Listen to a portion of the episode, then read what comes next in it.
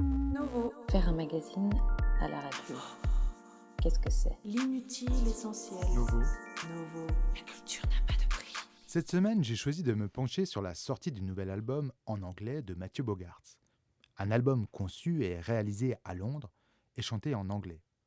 Alors on connaît Mathieu Bogart pour sa musique aux sensibilités tout azimut et au sens exigeant de l'ordre des mots, et c'est une nouvelle fois avec cet album qu'il se bouscule dans sa propre phase de conception des chansons en choisissant de chanter uniquement en anglais, et plus particulièrement avec son accent franchouille volontairement assumé.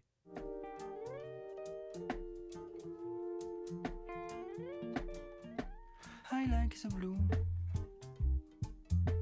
I like the green.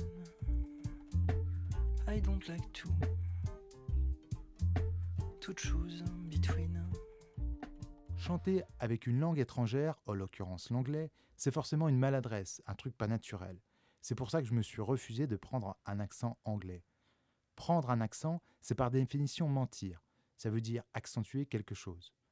Le postulat initial d'une chanson, c'est de formuler mes sentiments.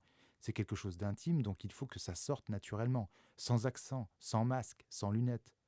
Du coup, faire sonner ces mots en anglais et leur donner un charme, une couleur, ça réduit fortement le champ lexical.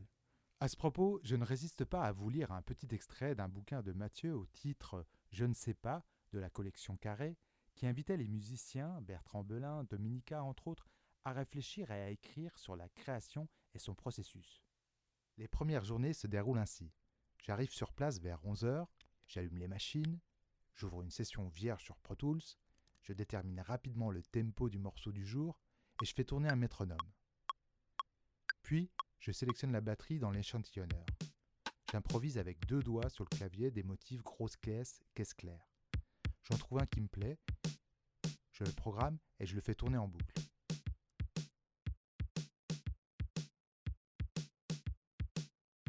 Puis, je m'installe au micro et j'improvise, sur ce rythme, des lignes de chant avec les mots qui me viennent. Je veux qu'elle se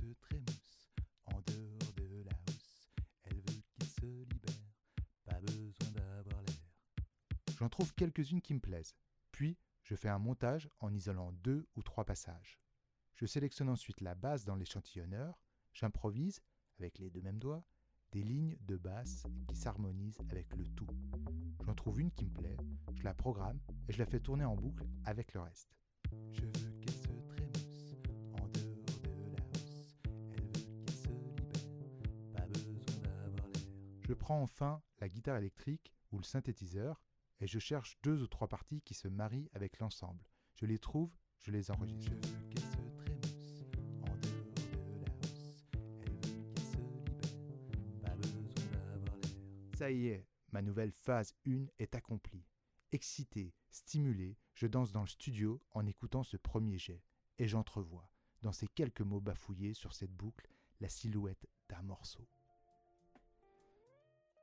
Alors oui, composer une chanson à la Mathieu Bogart ne s'improvise pas.